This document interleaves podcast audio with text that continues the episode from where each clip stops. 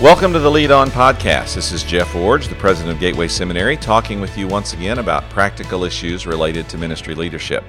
You know, on this podcast, I try to be as practical as possible. I talk about uh, real issues that we face in real life ministry situations.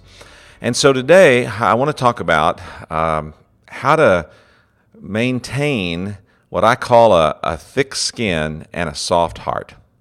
Now, this started for me in a conversation a few days ago with another uh, ministry veteran, let's just say another old timer like me. We were talking about uh, some of the advice that we received when we first started out in ministry and, and, and how it had helped us over the years. And he said one of the most important conversations he had as a young minister was this a mentor uh, put his arm around him and whispered in his ear, Develop thick skin, but keep a tender heart. And my friend then told me that's been harder than I thought it would be. He said, It's easier to develop a thin skin and a hard heart. Now, that conversation, thick skin, soft heart, as opposed to thin skin, hard heart, reminded me of a conversation I also had early on in ministry leadership. Now, it wasn't when I first started out in ministry, it was when I first left pastoral ministry and became a denominational executive. I went to uh, one of the first meetings I attended, and a vice president from another agency was at this meeting. He and I had a friendship, so we were talking about my recent transition from pastoral ministry into being a state executive director and what that might mean, you know, for my future and for going forward and for all the things you talk about when you're just getting started in a new role. And he said, Jeff, one of the hardest challenges you will face is not becoming cynical as you learn more and more about the inner workings of ministry leadership, especially in denominational life. He said, Don't succumb to cynicism. Well, when he told me that, I thought, Well, that'll never happen to me. Well, it hasn't happened, but I want you to know I've had to fight against that because you learn uh, about circumstances, you see into situations, you're privy to information that sometimes leaves you jaded and, and frustrated and can lead to cynicism. So, how is it that we, as we progress in ministry leadership and as we get more and more responsibility as pastors, denominational leaders, counselors, worship leaders, youth pastors, as we progress in ministry and we gain more and more information and more and more insight and have more and more experiences, how do we keep a thick skin and a soft heart? How do we avoid cynicism that undermines our effectiveness and creates bitterness and rancor and anger within us, how do we avoid this problem? So let me see if I can give you a few thoughts today. First of all, why is this such a problem for us as ministry leaders? Well, I'll highlight about three reasons. First, we deal with people in their worst moments and in no win situations. I am just thinking through right now some of the situations I have had to deal with over the years. Awful things that people have done to each other, horrible things. Situations that are so complex, so convoluted, have so many moving parts that are so wrong that it's almost impossible to sort out what to do. They are no win situations. Uh, these are the kind of situations that I find myself praying this prayer Lord, this is a mess. There's nothing that can be done apart from you somehow getting us to a place where there's good that comes from this. And I've learned to define the good that comes from some things pretty basically because, quite frankly, some situations in ministry are just a mess. What people do to each other when they're at their worst is awful. And getting involved in that demoralizes us as ministry leaders and can leave us jaded and thinking what possibly could happen next. I was talking with one veteran leader once, and he said, You know, I've always believed that sin has depraved us, and he said, I even believe in total depravity. But he said, I am still, after all these years, amazed at what that means and what people can do to each other. And quite honestly, this can harden up your heart, leave you jaded, discouraged, bitter, without any real confidence or hope in people or in the possibilities of people, it can be a bad situation. Second, it's easy to get a hard heart, develop cynicism, because we're involved with people emotionally. Um, pastoral ministry and ministry leadership in general is an emotional engagement with people. Uh, we're not detached, we're engaged, we're involved, we're connected. When people hurt, we hurt. And when people hurt people around us, we can easily take up offense or be uh, involved in that, uh, in that conflict. We are wounded because we're emotionally vulnerable in situations. And when that's happened to you a few times, when you've really been hurt, or people that you love have been hurt, or people around you have been hurt, it is easy to callous over your heart and become defensive uh, to say that you just won't ever let anybody get in there again and do that to you, to be cold toward people, to keep people at an arm's length. It's easy to do when you've been wounded because you've been emotionally vulnerable with people. And then another reason is because uh, ministry leaders can get so caught up in meeting the needs of others, we become preoccupied with, with those needs that we neglect spiritual self care. We forget to take care of ourselves. Um, we forget to have our devotional time. We forget to uh, to to have worship times. We forget to pull away from time to time and rest. We we don't take care of ourselves, and because of that, we can find ourselves in burnout, and that leads to just a deadness of heart toward people and toward ministry. Now, listen carefully.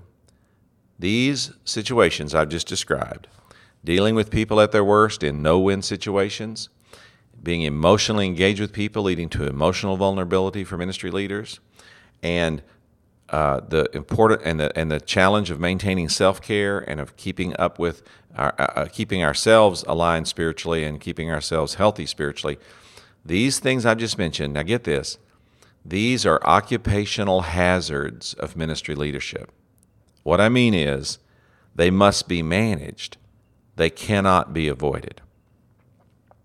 For example, you can't say, Well, I just won't deal with anybody in a messy situation. you, you, you can't decide that. If you're going to be involved with pastoral ministry and leading people, you are going to occasionally wake up and say, What in the world are these people doing to each other, and why did I get involved with this? You will find yourself in the middle of a messy, messy situation you say, well, I, I think there's always a win. There's no no win situations. Well, that's your perspective, and I respect it if you hold that, but I can't agree with you. I am I have dealt with situations where there was so much brokenness, so much evil, so much difficulty that while there may be some way out of it that we could ultimately say was the best that could possibly happen and we'd see the good in that, there is really no way that anyone can walk away from some situations unscathed. They are no win, and you have to face up to that reality. And then, listen, you can't say, well, I just won't get emotionally involved with people. You will get emotionally involved if you're a ministry leader. It's inevitable. This is, a, this is part of who we are. It's what we do. We're, we're not uh, operating machines, we're working with people. Uh, we're not uh, dealing with uh, numbers on a on a, a, spreadsheet. We're dealing with humans that have real situations that engage us and, and touch us deeply. So these kinds of things I'm describing are not things you can avoid. They're things you have to learn how to manage. So if these are realities of ministry, that we're going to deal with messy situations. We're going to deal with no win situations. We're going to be emotionally exposed and vulnerable because of the engagement that we have in these kind of situations. If we're going to struggle with self care and have to work at it and stay focused on it and be sure we don't neglect it, if these are things that have to be managed, then how can we do that more effectively? Well, first of all, let's talk about the key to keeping a soft heart. The key to keeping a soft heart is maintaining vital, regular, personal devotional practices. Now, let me talk about two or three of these that I think are particularly important in this regard. The first one is maintaining a habit of daily Bible reading. Now, I haven't read the Bible every day that I've been a ministry leader, but I've read it most days. So, my goal is regular reading with a goal of daily God's Word. I keep it simple. Um, I read two chapters a day. I use a basic Bible reading plan where I don't have to think every morning when I get pick up my Bible, what am I going to read today? I, I know where I'm going, I know what I'm reading, and I just follow the pattern. Now, that doesn't mean I don't change the pattern or change the plan from time to time. Uh, for example, uh, for, for a couple of years, I, I read through the New Testament two chapters at a time. And then for a while, I read the New Testament by reading a chapter from the Gospels and a chapter from the from the from the letters. And I moved through the New Testament sort of in two giant loops, one in the Gospels and Acts, and one in the rest of the New Testament. Right now, I'm reading the life of David. Uh, for a number of reasons, I've wanted to revisit his life, and so I went back to the beginning and I'm reading two chapters a day and reading, reflecting, thinking about what his life meant, principles that emerged from his life, and how they impact me as a leader. So I typically choose a section of Scripture. Um, or a character from Scripture, or some pattern that I can follow for several days, if not months, and I stay with that. So, regular Bible reading nourishes my heart and helps keep it soft. And then, growing out of that, of course, is regular prayer. And I mean by that personal prayer, not just intercession for others, but personal prayer, where I find myself, after reading the Bible, praying, God, these principles I see in Scripture today, or this insight you've shown me today, work that into my life. And then, God, the things that concern me today, the ministry challenges I'll face, the people I will encounter, sensitize me to your Spirit's guidance as I work in every one of these situations. And then, particular problems or issues that I'm dealing with, Lord, help me to know exactly what to do about those situations and to know exactly how to uh, to uh, to find and follow your will in these matters. That's the kind of praying I'm talking about, personal praying that sensitizes my heart to God and asks Him to work through me and in me in, in uh, my ministry situation. So, keeping a soft heart starts with personal, or is, is, is, uh, is, is done by regular, vital, personal devotional practices. And the first two of these for me are Bible reading and prayer. But now I want to add a third one. And this one is so important and it's so neglected, and that is practicing the discipline of rest. The discipline of rest. Now, this came to me the hard way. I started out in ministry as a driven, uh, legalistic uh, workaholic. I was convinced that I was going to work myself into an early grave and somehow that honored God. But in my mid 20s and back in the 1980s, Ann and I had a very significant confrontation over this issue. Now, I won't go into all that today. I've written about it in some of my books and I've talked about it in other contexts, so it's not so much a secret as it just, I don't want to take the time on the podcast today, but it was a pretty significant conflict. And out of that conflict, um, I begrudgingly admitted that I needed to start taking some time off and spending that time recovering personally and investing it in my family. And so I started doing that. We, Ann and I, started uh, spending one day a week on our Sabbath day a day that we identified that would have no um, uh, ministry efforts attached to it, and really we even try not to even talk about church or ministry on those days. So for us, we define the Sabbath as a day not advancing our cause. In other words, a day that we don't apply ourselves to the work that God has given us. And we've been holding to that now since the mid 1980s. Now you say, well, do you make it happen every week? No, we don't. I'm being honest, we just don't.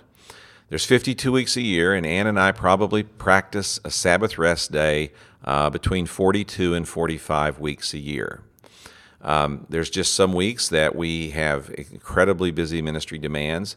Uh, there's some weeks that uh, travel schedules keep me from having a full day of Sabbath rest, and so I, I get maybe just a part of a day or something like that.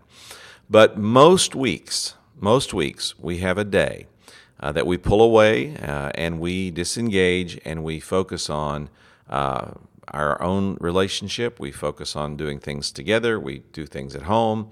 But mainly, we disengage our minds from our ministry responsibilities and try to focus on rest and recovery for that day.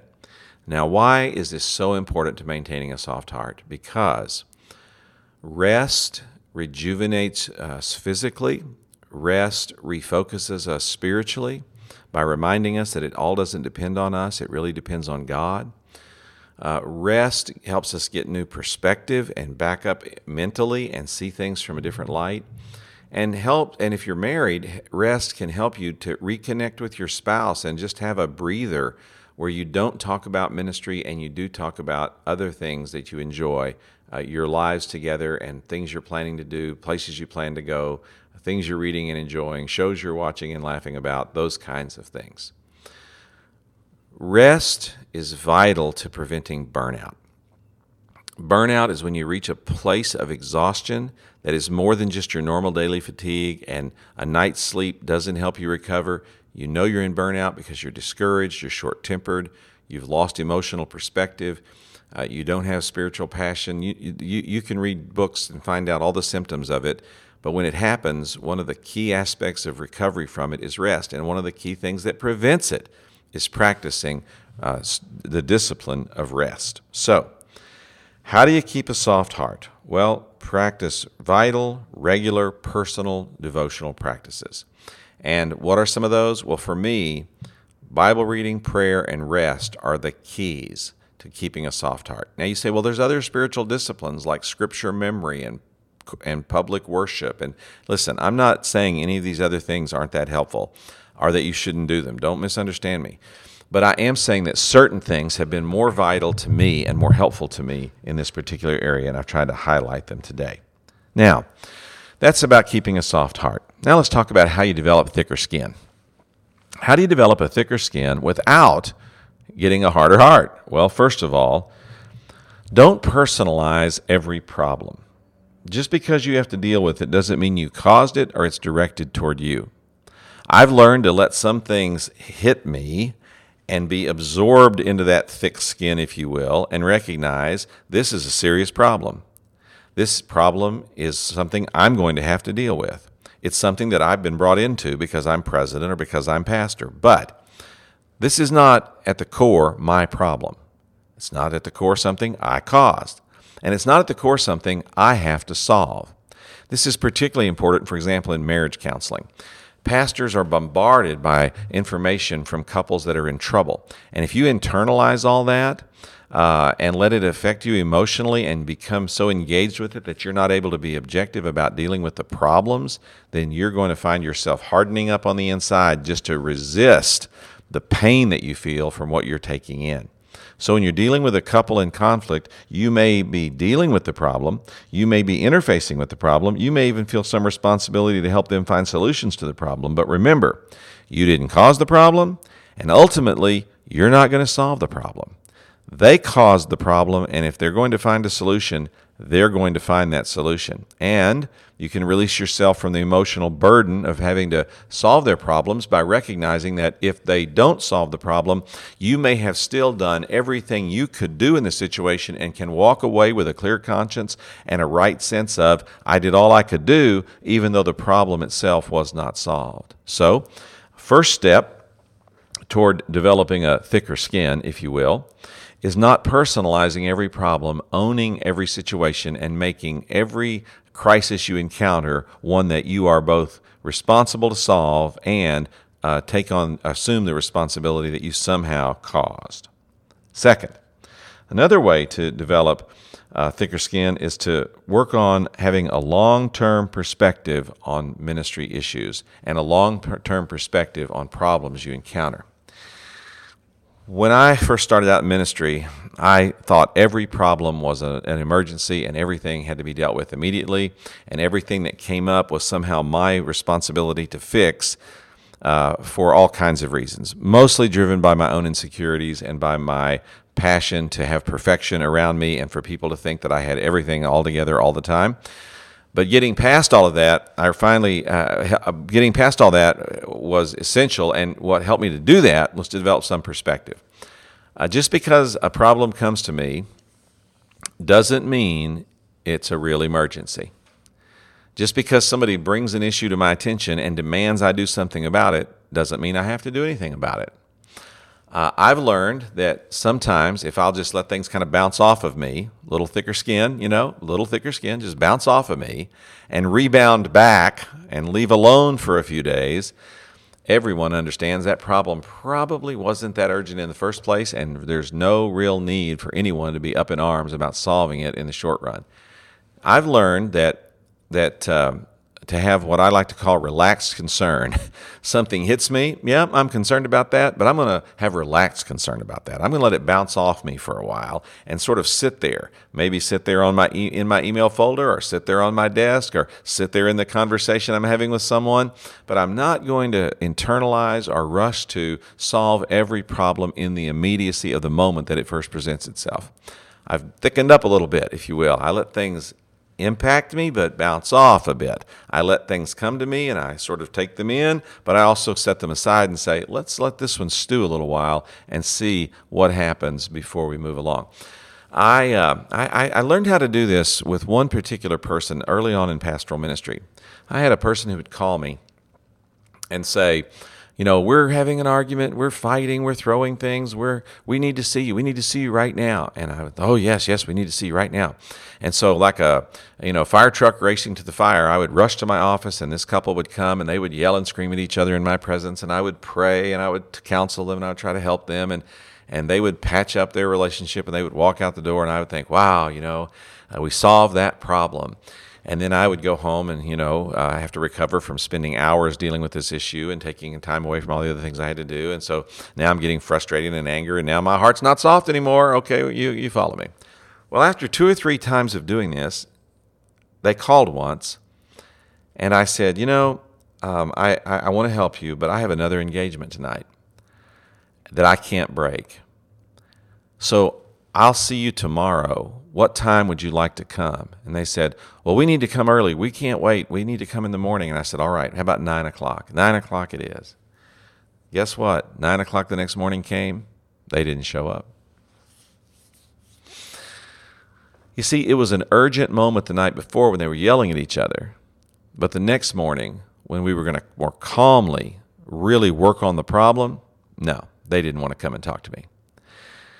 I've repeated this pattern with some other people. I had a young man that was same way. He would get in a crisis and he would call me. I need to see you, Pastor. Please, can I see you? And I would always see him. And then I realized after two or three or four times of doing that, that I was meeting with him and I was doing triage, but we weren't really making any changes. He wasn't really doing anything differently. And then he called and I said, You know, I hear what you're saying, uh, and I can't meet with you today. But if you'll come tomorrow at lunch, I'll buy your lunch and I'll talk with you about your problem. He never showed up. Now, what I'm saying is that just because a problem uh, comes into your awareness, don't assume every one of those problems has to be solved in the moment. And if you can't solve them in the moment, there's something wrong with you as a leader. Or if you don't respond to them in the moment, there's something wrong with you as a leader. Develop some perspective. Some problems aren't as real as people say they are. Some problems will solve themselves if you'll leave them alone for a day or two. Some problems will simply go away because people recognize they really don't want to work with the problem. They just want to burn up your time venting emotionally about what they're dealing with. So it's helped me to thicken up a little bit to recognize I don't have to take in every single problem that comes to me. I can set some of them aside and say, let's work on that one a different way or at a different time. And it's amazing how sometimes they just go away. Then here's another thing it's helped me to have a little thicker skin to learn what constitutes a real problem. You know, I used to get really upset about things, and uh, and let a lot of things get to me that, that just don't anymore because I've developed more of a global perspective on what's a real problem. You know, for example, I, I recently traveled in another country and I was with Christian leaders who face daily persecution. Uh, they serve without compensation, they, they, they don't get any money for what they do. They, uh, have very few ministry resources. They have a Bible, and that's about it. Now you say, well, that's enough. Well, think about it. No curriculum, no no Bible study helps, no, no commentaries, no no uh, no resources like that to help them, and they they live in what we would consider pretty primitive conditions. When I visited the homes of some of these ministry leaders, there was a there was a uh, it was it was like a concrete box they lived in in their apartment complexes. Uh, you know, just just uh, a one one room with one window and one door, a little cook stove in the corner, bathroom either down the hall or out, out outside in a in a public setting or outside in an outhouse type format. Primitive conditions. Look, ministry leaders around the world face persecution, serve without compensation, have limited resources, and have very, very primitive living conditions. So when someone comes to me and says, I'm upset because the thermostat doesn't work in our room correctly, I'm like, you know, that's a problem, but it's not that big a problem. Let's have some perspective here. Let's let's recognize what constitutes a real problem and let's try to focus our attention on really working on just those kinds of issues. So, over the years, um, without developing a jaded or a hard heart, without getting calloused or cynical about people or their problems or ministry situations I encounter, I have developed a thicker skin about dealing with some of these things. They just don't impact me like they used to. And the reason they don't is because I've learned not to personalize every problem, to develop some perspective on problems that some of them just aren't as big a deal as people make them out to be, and they really don't want solutions. They just want emotional triage, and I'm not willing to give that any longer. And then, third, global ministry leaders have helped me understand what constitutes a real problem. So that so many things that people get so upset about these days, I've learned to just sort of let roll off of me because, quite honestly, it's just not worth the time and energy to devote to that kind of issue. So, I've accepted the challenge that my friend gave me a number of years ago. Don't become cynical. Don't develop, as my other friend recently told me, a hard heart and a thin skin. Instead, work on developing a soft heart for ministry leadership. Bible reading, prayer, rest. Take care of yourself spiritually. Keep your heart tender toward God and sensitive to the true needs of people around you. But at the same time, toughen up a bit. Recognize that not every problem is your problem. Not every problem has to be solved in the moment. And not everything that people call a problem is really all that big a deal. Develop some global perspective. These are some steps to keeping this equation in order. Let's keep a soft heart and have a little thicker skin. And let's work really hard not to be thin skinned people in ministry leadership who have hard hearts, full of cynicism and bitterness and a critical nature toward the people and the work we do. It's a challenge, but you can meet it as you lead on.